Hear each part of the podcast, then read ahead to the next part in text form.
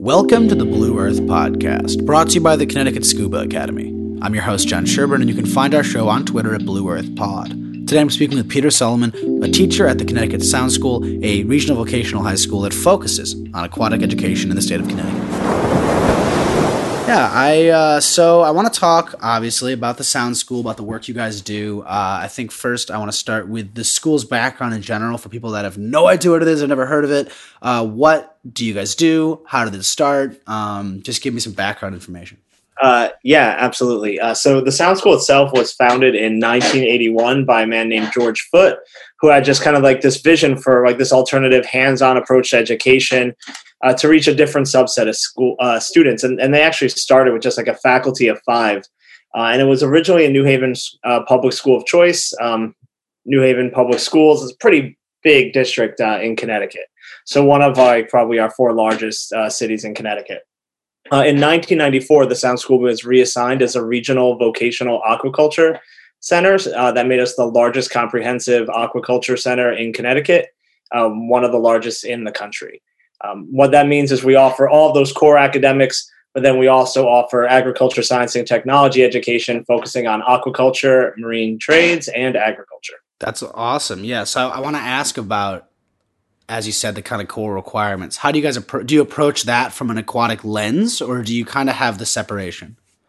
Um, I mean, the, we we have to answer to certain requirements, but yes, there there is this theme uh, that really does run throughout uh, the school, and so uh, we do try and connect as much as possible um, across our classrooms and across our curriculums. Uh, but the, it is part of those meeting those graduation requirements. Uh, so there is that English class, there's those math classes, uh, you know, statistics. We have AP English you know we have lang- foreign languages and that's where usually we just refer to those as our core core academic programs and then we put aside our marine science and tech as our aquaculture and agriculture science and technology classes that meet that ASTE uh, descriptor that I mentioned before. All right, so yes, that's those are it's it's it's you have core requirements that when you can you relate it, but then you the all the electives are uh, ocean based. That's yeah. So instead of taking just freshman science, you take aquaculture science, and we focus on sampling in the environment, looking at water quality indicators and watersheds, uh, getting comfortable. Uh, and then you slide into technology. You get comfortable learning on the waterfront, team building activities, how to operate vessels safely, uh, and operate yourself safely in, in those kind of high risk, high hazard environments around the water. Uh, so the kids learn how to tie the knots, they learn how to handle the boats. Uh, they learn how to move and launch the boat safely and, and all those skills that go alongside those. That's awesome. So, do you guys are some of those activities done in tandem with different um, organizations locally? I know you guys work with Connecticut Scuba Academy, so can you talk about whether it's with us and with anyone else, what how, how you guys keep don't laugh at this pun, it's going to be really bad. How you keep the the whole school afloat? uh, yeah, so community partnerships and industry partners is huge, right? Um, part of that vocational model is really helping kids develop these authentic, relevant skills to their careers, and that means we have to work closely with people who work in those fields to make sure we're providing the appropriate education, right? That we're getting them ready for the for those careers. Uh, so for us, uh, we have a, several different pathways uh, through aquaculture, agriculture, or uh, marine trades, uh, and each one of our pathways has industry partners that we work closely with to help influence the training of our students and uh, keep our curriculum relevant and responsive to industry need.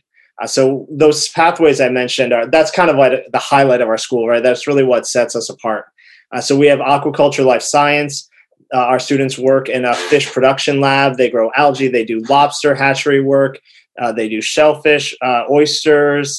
they do uh, large fin fish. Uh, so they're getting that aquaculture production experience if that's the pathway they choose. Uh, the other sciences include the environmental underwater sciences, where we partner with Connecticut Scuba Academy. That program really focuses on coastal ecology, restoration, and pairs with scientific and professional diving skill development. We offer biotechnology and genetics. Uh, we have veterinary science um, and vet technologies. We have plant science. We have vessel operations, marine mechanics, ocean engineering, uh, vessel operations. So our kids can learn all these different careers as they go through. Uh, we really like them to explore as fr- freshmen and sophomores, see all these different opportunities, and then they pick a pathway that becomes their concentration as their junior and senior year and so they kind of hone in on that career path that's the best fit for them.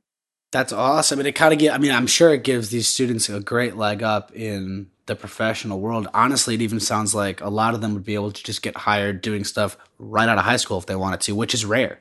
Uh, yeah, we, we, have a mix. You know, um, about seventy percent of our students uh, going on to a, a four or two year college. Uh, so we we range from students going to Gateway to Ivy Leagues. We have students who go to trade schools specifically for uh, these kind of marine fields, like the Landing School in Iris in Maine, where they're working on uh, vessel construction and operation. Uh, we send a lot of kids to maritime academies as well, and others go directly into the workforce because a lot of people ask like, why build wooden boats? You know, at this point. Uh, you know how in demand is that but it's not just about you know building the boats it's those workplace skills that they develop along the way as well. Uh, and those are really really valuable in the workplace after they graduate. Yeah, I mean, I think it's it's really easy to forget that high school's main the main thing you that high school matters for is how to be a person, right? And how to be an adult, how to study, how to live, how to work, kind of thing. And I think that your school does a great mix of not only teaching some of those kind of human skills and adult skills as a high school should, but I'm sure it's kind of easy for certain people to forget that it is just a high school because it's so technical and hands on in certain ways like that that it feels almost like a college. In some ways, yeah. Uh, kids get opportunities that a lot of other students wouldn't have until they go to college uh, after they graduate high school. Um, I know, like scientific diving, it, we're currently getting accredited with the American Academy of Underwater Sciences and in collaboration with Connecticut Scuba Academy. Uh, if that once that goes through, um, hopefully this summer, we'll be the only uh, public high school in Connecticut offering that kind of training to students. Most of them won't be able to access those programs until college. Uh, same within our fish lab programs, our genetics, our vessel operations programs. You know, uh, these kids are are operating and captaining, uh, you know, a fully licensed marine vessel. Um, and it's a really exciting opportunities. Opportunities I look at my high school experience meant, wow, I wish I could have done some of the things uh, these kids are doing. Uh, but I'm glad you mentioned that approach. Like the whole child um, is a really important philosophy at Sound School. Like we have like these four kind of keywords that kind of come up a lot. Are we try and keep our uh, curriculum engaging, authentic, meaningful, and transformative? And a big part of do- doing that is not just tracking grades; it's really looking at each individual student and helping them grow as a whole person. That's wonderful uh, and uh, and rare. And like you said, it's one of those jealousy moments. I think for most people. Uh, how how I'll ask you. I don't know if you know this. How popular is the like aqua science high school like magnet in, in, in the country? Is this something that you can find everywhere, or is it only in very specific places? Uh, they're growing a lot, right? So Sound School would have been one of the first uh, schools of its kind when it was founded back in uh, 1980s, and then in 1994, um, there's another one in Bridgeport, Connecticut. So they're becoming more and more prevalent, especially along the east coast of the United States, down towards Florida, because we're starting to recognize the need and the value of aquaculture a lot more. Uh, like shellfish industry in Connecticut is a major contributor to our economy and to jobs. Uh, New Haven has a historic oyster industry and, and those kind of aquaculture are going to become very important in feeding our populations moving forward.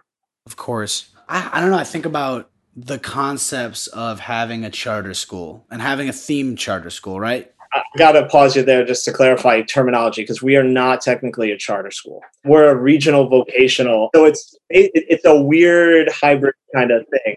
Yeah, super specific. yeah, so talk about so then talk about the differences. What uh, classifies you in that way? Sure. What's the difference? So New Haven has um, magnet schools as well that offer. So students from within New Haven and from surrounding districts can attend New Haven magnet schools, and it's just a full lottery based uh, entrance process. They're fully public, you know, funded as any other public school would be. As a regional vocational center, uh, we are kind of half New Haven, half Connecticut. So we are part of New Haven Public Schools. Half of our students will come from New Haven, and then the other half of our students students come from one of our cooperating districts. We have 23 towns that send students to the Sound School. Every town has the right to send students to one of the regional either agriculture or aquaculture centers in the state so that every student no matter what town they live in can access that kind of hands-on ASTE education. Uh, so in that way, we uh, are part of New Haven Public Schools, and through an agreement with the state, we are regionalized. Uh, so we are fully public funding um, and and fully hit all the accreditations of every other uh, public high school. Yeah, and so so can so from what you said, just to clarify, can students like can any student go to your school if they want to? Yes. Is there a number per year? Is there any sort of uh, you know back checks for that? So th- there is a limitation on how many we can have, um, just because of our space. Right? We we mm-hmm. uh, on average have about 320 to 340 students a year, um, which is really nice too. Uh, one of the things that makes our programming so strong is our small class sizes and and that's a nature of the requirement of our high hazard programming right? There's only so many kids that can dive at a time so many kids we can put in a shop building a boat or operating a vessel on the water but that also means uh, we really get to know our students. We can build those kind of personalized relationships. Uh, so we can only take so many students a year the only metric for acceptance is interest in the program uh, the application process for any agriculture aquaculture science technology center in connecticut is um, it's a common app, but that's all based on their interest in our programming. That is the only thing we can base admission on. Have you ever had problems with too many applicants, or is it generally oh, yeah. like a manageable number? Um, no, we, we usually have kids who end up on a waiting list. Uh, so we, we, accept based on interest. Students decide whether or not they want to attend. Um, and so we always, usually, uh, most years have a waiting list to get into our programs.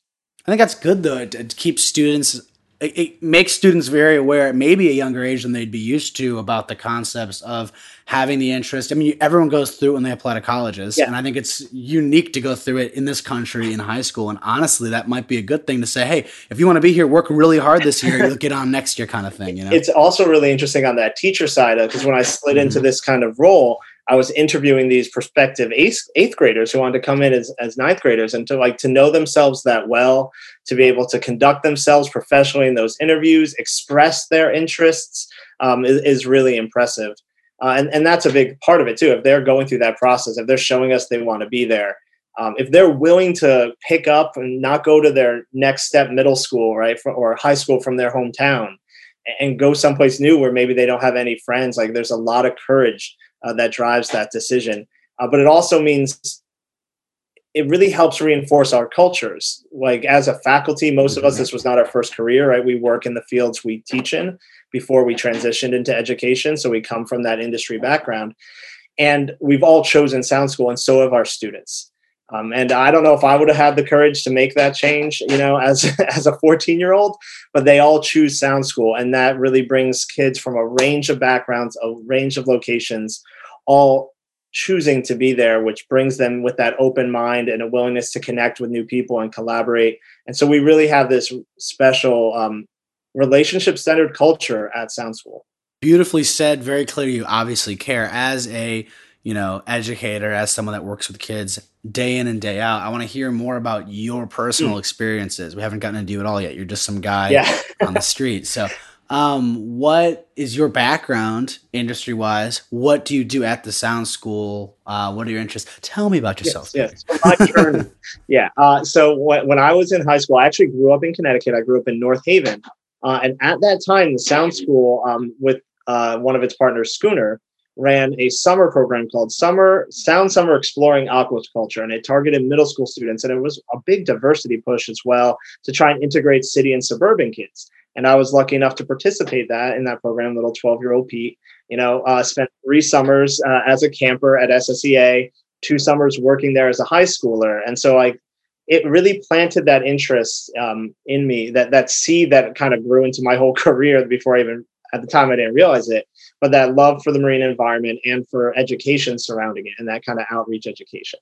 Um, at that point, I was bitten by the biology and the marine science bug.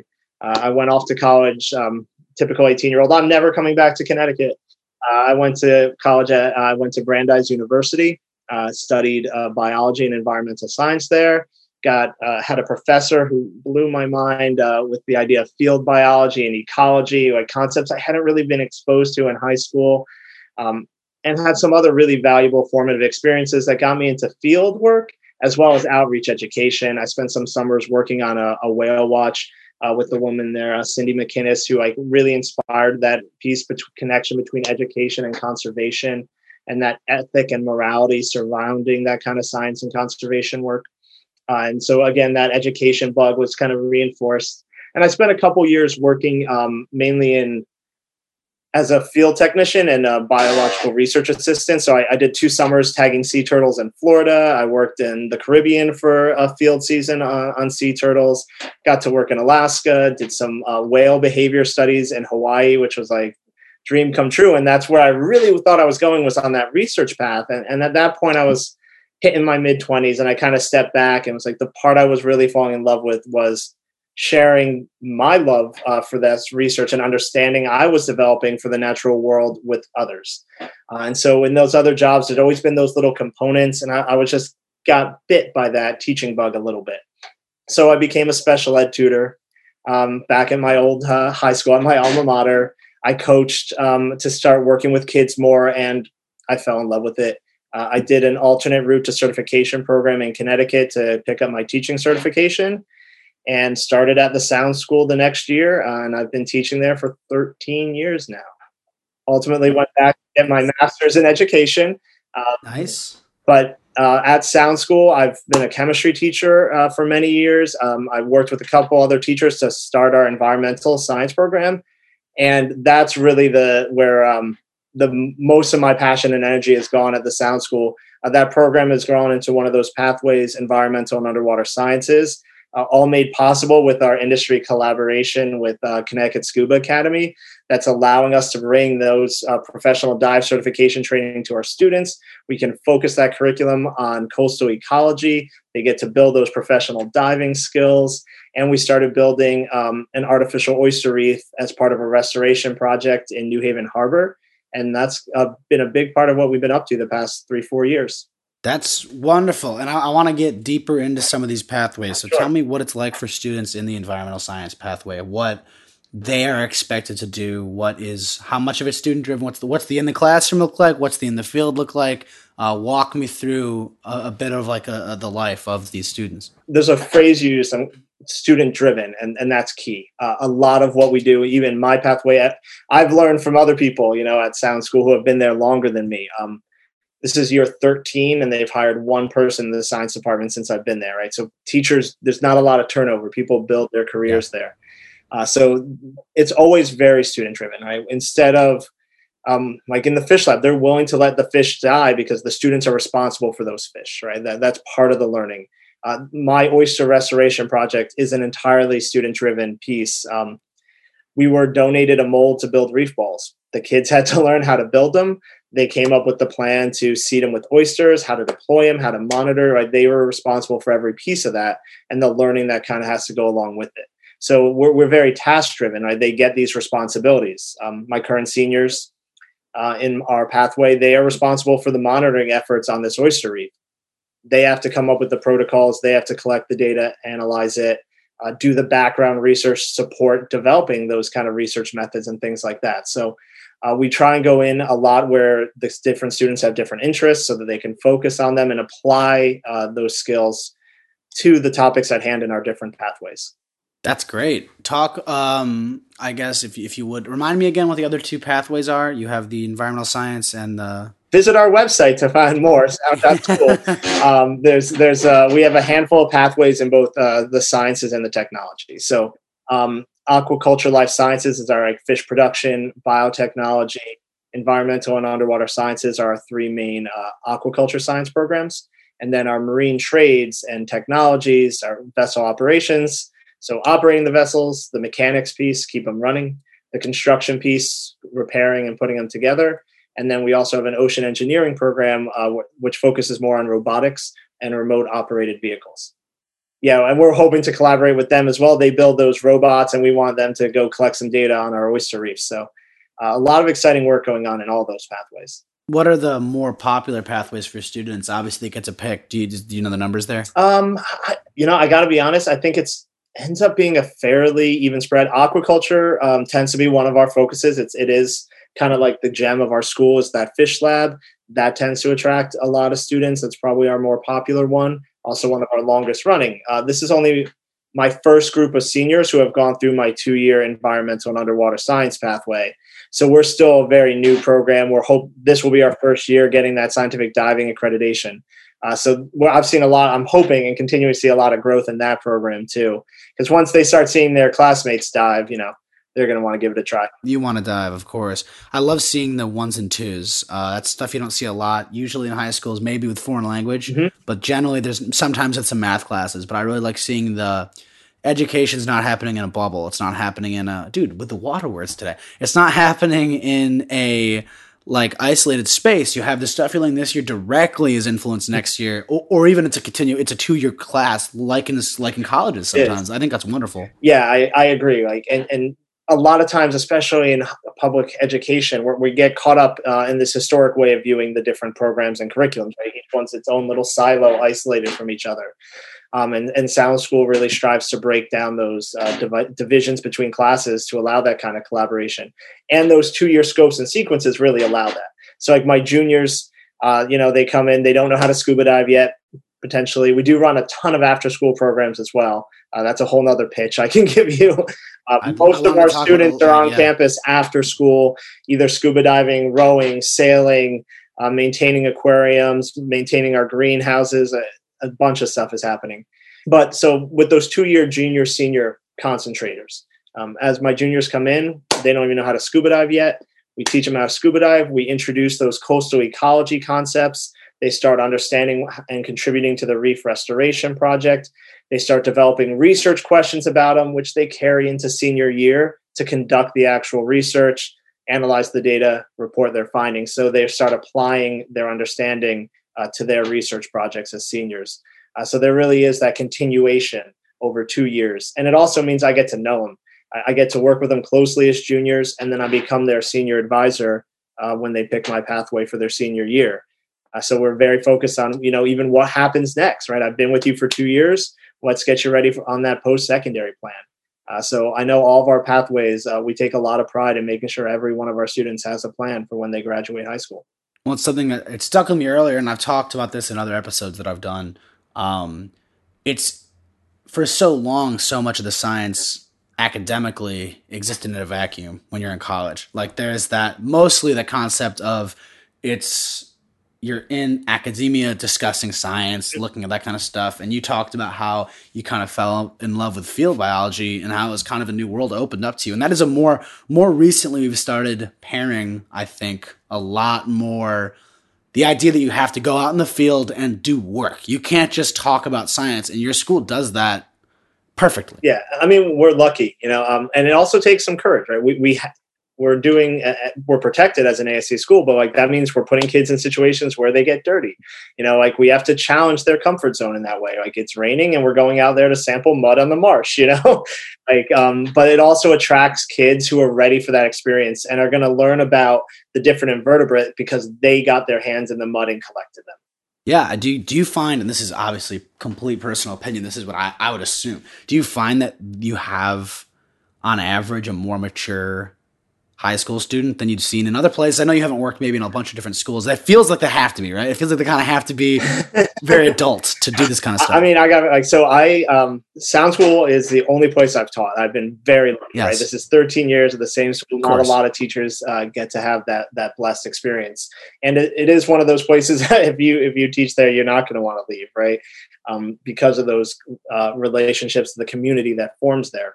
Um, I'm hesitant to say more or less than other schools, sure, but I would absolutely highlight that as one of the proudest achievements as as teachers and faculty and and the whole staff at Sound School is is that maturity of our students. Um, mm. and even like a parent um, recently com- commented on that because it, it's tough for parents too to make that kind of decisions for their child when they're in eighth grade mm-hmm. and they're like mom i want to go to this marine science school but they're getting filled with all that same stuff we got filled with oh no they need to go to this school with all these ap classes and those and get that gpa because that's the only way they get into college and this mom was very candid with me and expressed like concern like that it wasn't going to be academically challenging enough because of that label that vocational schools have mm-hmm. which is um really not a good one, right? Uh, and she was able to listen to her daughter to overcome that hesitancy. Found that our school was just as academically competitive, even though we didn't have as many AP courses and some of those trackable items that most um, those metrics that really carry weight in the academic world and those um, that you mentioned. But she meant, said like i don't know if my daughter would have grown into who she became. The confident young woman who was advocating for herself able to take on these leadership roles get involved in this kind of research if she hadn't gone to sound school. So she was very grateful um, that not only had it prepared her daughter academically but she had seen that level of personal growth and maturity that she wasn't expecting and wouldn't have considered or wouldn't have expected from a traditional high school experience. And, and really stood out to her that sound school prepared and helped their child grow. It's one of those things where vocational schools sometimes get bad reps. And i, I mean if they're i think with the school the school you guys have it's not you know, like, a, like I think it's the idea of the labor school kind of grinds parents' gears the wrong way sometimes. But you guys have a, if you want to get into this stuff, this feels like the best option for it. It's better than going to a high school that doesn't focus on this stuff ever at all. You know what I mean? And I think, quite frankly, the, this is stuff that college bio students do in college. Like this is what undergrad students do. You're just doing it at a high school level, but it's the same kind of concepts, the same um, opportunities, which is just extremely rare. Yeah, th- that chance to apply what you learn about, what you talk about in the books, uh, and I think it's so important to have these different schools of choice, um, you know, and options, right? If you're interested in marine science and you know how you learn best, and it's through that hands-on approach, and, and you know that's the kind of education you want or one you want to try, we, we need to be here. You know, we also need those schools for art students who just know that's where their passions lie and want to be able to mm-hmm. investigate mm-hmm. those options. So, um, and these different magnets, I think, give a lot of flexibility and, and the more flexible the school is and able to implement the, its curriculum, the more responsive it can be to the needs of its students. It's all. I think it's a lot about uh, learning styles as well. Where I think most, I mean, we've all been to high school. Anyone listening to this has been to high school. It's kind of about taking that experience and shaping it how you will to to best fit your needs. But it is made for ninety nine percent of the population to go to. So it's not done like that. With your guys' school, you only you take students that care about this stuff. So you can very specifically train it to sci- like stem minded people to uh, people that want to work in the water people that want to work in in that environment which i just think is very i think it's necessary for more schools to do that you know? Yeah um, i mean i think a lot more schools even like the traditional schools that we would think of would like to be able to do that but a lot of teachers a lot of administrators a lot of schools are, are handcuffed um, by standardized requirements I'm curious your opinions as someone who works in a school that adheres to standardized requirements but doesn't um, adheres to standardized requirements but also has some of that leeway. Do you think having uh, quote unquote loose rules is better, or is it better to have schools across the country be able to do the same kind of work and make sure that everyone's getting a standard education? Like, talk to me about the pros and cons there. So, um, I guess the word standardized can get a little because in education we talk about the standards right? There's there's ultimately the learning goals right? This is what we expect the picture of a high school graduate and it's a set of standard it's not a set of test scores.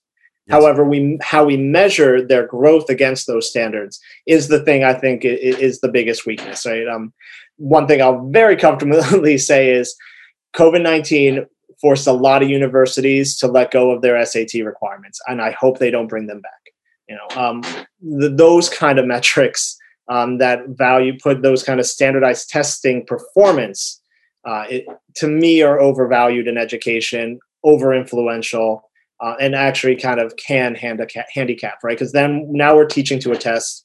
We're teaching to improve test scores because that's what the schools are based on. That's what graduation requirements are.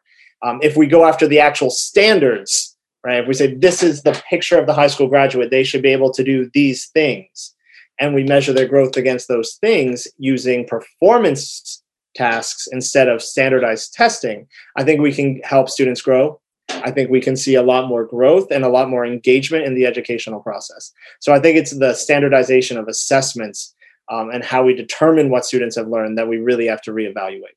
And if schools were given that kind of flexibility to approach how we're going to teach those kids that standard, right? This science concept, we go after these concepts and those skills through marine science and marine trades. Right? They build the boat and they learn how to measure and, and do those kind of things. Other schools can go about those standards a different way. Uh, but if it's all going to be tested the same, that's where we get into too much uniformity. Yeah, cause there's just there's so many different student needs, and even just because if you look at in college, there's so many different needs. Those same children that are at the high school go to the same colleges, so that the college like get a lot more leeway. Obviously, you know each program major has its own way of doing things. I think high schools should similar. I think you hit the nail on the head with the value aspect. Tests are important, but how much value does the SAT have for every student? Maybe you know what I mean. Like it's it's it is a hyper generalized test. Yeah, and there's a lot of equity issues tied up in that. And I, I really think um, a lot of modern ch- reforms in education, the vocational model has been doing a lot of those things, right? Responsive, mm-hmm. relevant learning, right? It's instead of abstract, it's applied. Yes. Uh, instead of detached from experience, it's part of a student's experience, relevant, authentic, right? How do we measure their learning? Performance task, right? This is we want them to be able to do. We give them a challenge so they can demonstrate that skill. We don't test them in this remote, in this detached, inauthentic way. Uh, and so, like that kind of model of education of hands-on, authentic learning, responsive to student need and interest, is really at the heartbeat of vocational. Same thing with performance task. Like we, I don't care what my mechanics gets on the test. I want them to be able to put the engine back together, right? So that's the metrics that are used instead of can you pass this standardized exam like every other student? Yeah, that's wonderful. I'm curious with some of these students. So I guess I want to ask if you could share a few stories from now graduated students, just so no one has any. Why didn't you talk about me on the podcast? That embody what the Sound School is, and whether it's the student growth or um, any, anything at all. If there's any students that you want to highlight or uh, stories you want to highlight, I guess of that, that like showcase your school. I think um, the 13 years in, there's too many stories. Um, so I'm sure. I, I, guess some of the stories, um, just in general, like I am still in touch with alumni from 13 years ago. Um, you know, there there is that kind of community that um, these kids keep coming back. I'm terrified for when I'll be teaching their children. Um, like, but like the stories that kind of just immediately pop to mind are not like, oh, that kid had such great grades and went to Yale. Sure. We, we, do send kids to Yale. I, I, do remember one student who came as a freshman, and it was one of the first year we had started this dive program. Uh, and this young man also had some disabilities that he was overcoming, and he didn't know how to swim yet, and he wanted to scuba dive so bad. And he spent two years learning how to swim, building up the strength in his hands to be able to use the equipment he spent another year getting comfortable in the equipment, working with me and some of the other trainers, just as many times as he could get to the pool, just getting comfortable. And it took him until his senior year to get strong enough, to get competent enough, to get comfortable enough to take those first breaths underwater and go down all the way to the bottom of the deep end of the pool. And I will never forget doing that with that young man that day when he finally got down and had those first few breaths underwater. Uh, but that is always going to be one of those experiences. Now that we started the scuba program, their first breaths underwater, um, those faces I will always remember, just like the the joy and the pride in what they're doing. Um, there are four young men who have really helped me grow this program, uh, who started as freshmen and got certified to dive, and have been with me every step of the way. Um, they traveled to Bonaire with me. They traveled to Florida with me. They've built reef balls and gotten out there in one foot of visibility in the freezing cold to measure oysters with me, with me and have really helped me build this program. Um, I, am confident that we wouldn't have grown into what we are, into an actual uh, two-year scope and sequence uh, without their support. So I, I will always remember those those four little freshmen who just wanted to try diving, who just had such a passion for it. It kind of forced me to grow the program to to, you know to meet their meet what they wanted to do yeah, yeah. And, and, to see that potential for what it really was i don't think i would have seen it without them i uh, i think the first story highlights a really good issue we did touch briefly on with equity and we talked about how a lot of the standardized learning since it's not tailored can be so hard in schools like yours be it regional vocation or charter magnet whatever all those schools, since there's a, a lower teacher student ratio, since you're dealing with specialized students in general, there's that ability to spend that time with those students on it with any with any uh, whether it's an, an, issue or just even a specialized interest like those the students in your second story yeah um, i think it's wonderful your school can do that more. and it just also just big push for teachers right? It shows what teachers and schools can do when the student teacher ratio is right and then appropriate support staffs are provided. And that's even still a struggle for us. We're lucky. We're playing with a loaded deck right? We have kids who want to be where they are and we have small enough numbers to meet the safety requirements. Um, if all schools were given those same those same tools, right, the same toys, the same teacher-student ratios, if teachers had the number of support staff and paras that they have asked for for years, our schools could do such amazing things for these kids. Yeah, I that's I'm, you're not going to hear any uh, any right, complaints me no, on that. Right? You're right, completely.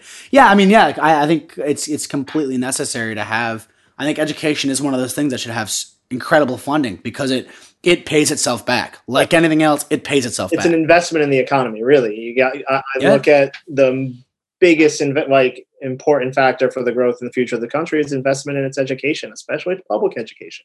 Um, I always like the bumper sticker that said, "Imagine if uh, schools had ev- and students had everything they ever needed, and you know the military had to do a bake sale for supplies." I mean, obviously extreme. I don't want the military having to do that, right? I want them having everything they need, and I want us having everything they need. And I think this yes. country is capable. Yeah, no, I mean, there's and people talk all the time about the little things that we can do to to raise a. It's it's small potatoes in terms of our national budget, and it's huge in terms of the the change you could put in across the country. Yeah, the ripple effect, the repercussions of, of investments in our school are enormous for our community. Yes, I uh, I want to ask, and I don't want to get into the politics of this at all, but I'm curious in terms of ethics. What do you guys teach about climate change and ethics? That's in general in school, in colleges, has become such a huge thing now. Uh, it's one of the, it, you know, back maybe 20, 30 years ago, if you were in classes specifically about ethics or climate change, you'd hear, hear about it but it wasn't at the forefront of everything. And I think now it is at, at, least a collegiate level. So I'm curious in terms of what you guys do there. Honestly, I, I, don't. If I if we didn't address climate change in class, I don't think the students would let me get away with that. Like especially mm-hmm. this young generation. I have seen more and more activism, more and more drive every year. I have different students who usually focus on uh, climate activism as a capstone project um, and awareness. Like we've had climate strike days that my students have led. Um, it's it's such an issue in the forefront of their minds because they aren't second guessing science. Um, they they and they are the ones who are going to be facing the consequences. Right? They see the threat and they are frustrated by the lack of response because they know it's going to have an impact on them. Yeah, I think it's wonderful. I'll, I'll say, um, I guess in general closing here, unless you have more you want to speak on in terms of specificities, I do want to ask why should a parent send their child to sound school? Why should a parent make the decision to to pursue the alternate education if their kid's interested in this kind of stuff? Um, that's a great question. I what, what's my elevator pitch? no, um, I mean the easy the easiest answer is come see what we do and talk to our kids, and you'll be sold. Uh, if you can't come because it's you know COVID, one thing uh, in one word, it's it's the relationships. That's why you should send your your kid to sound school because you know somebody is going to get to know them as an individual, to care for them as an individual, and to support their growth as an individual. They will forge meaningful relationships not just with their peers, right, from different ethnic and uh, socioeconomic backgrounds, but they'll also forge meaningful relationships with their teachers, with the rest of the staff at the school, with the administrators, and with our industry professionals.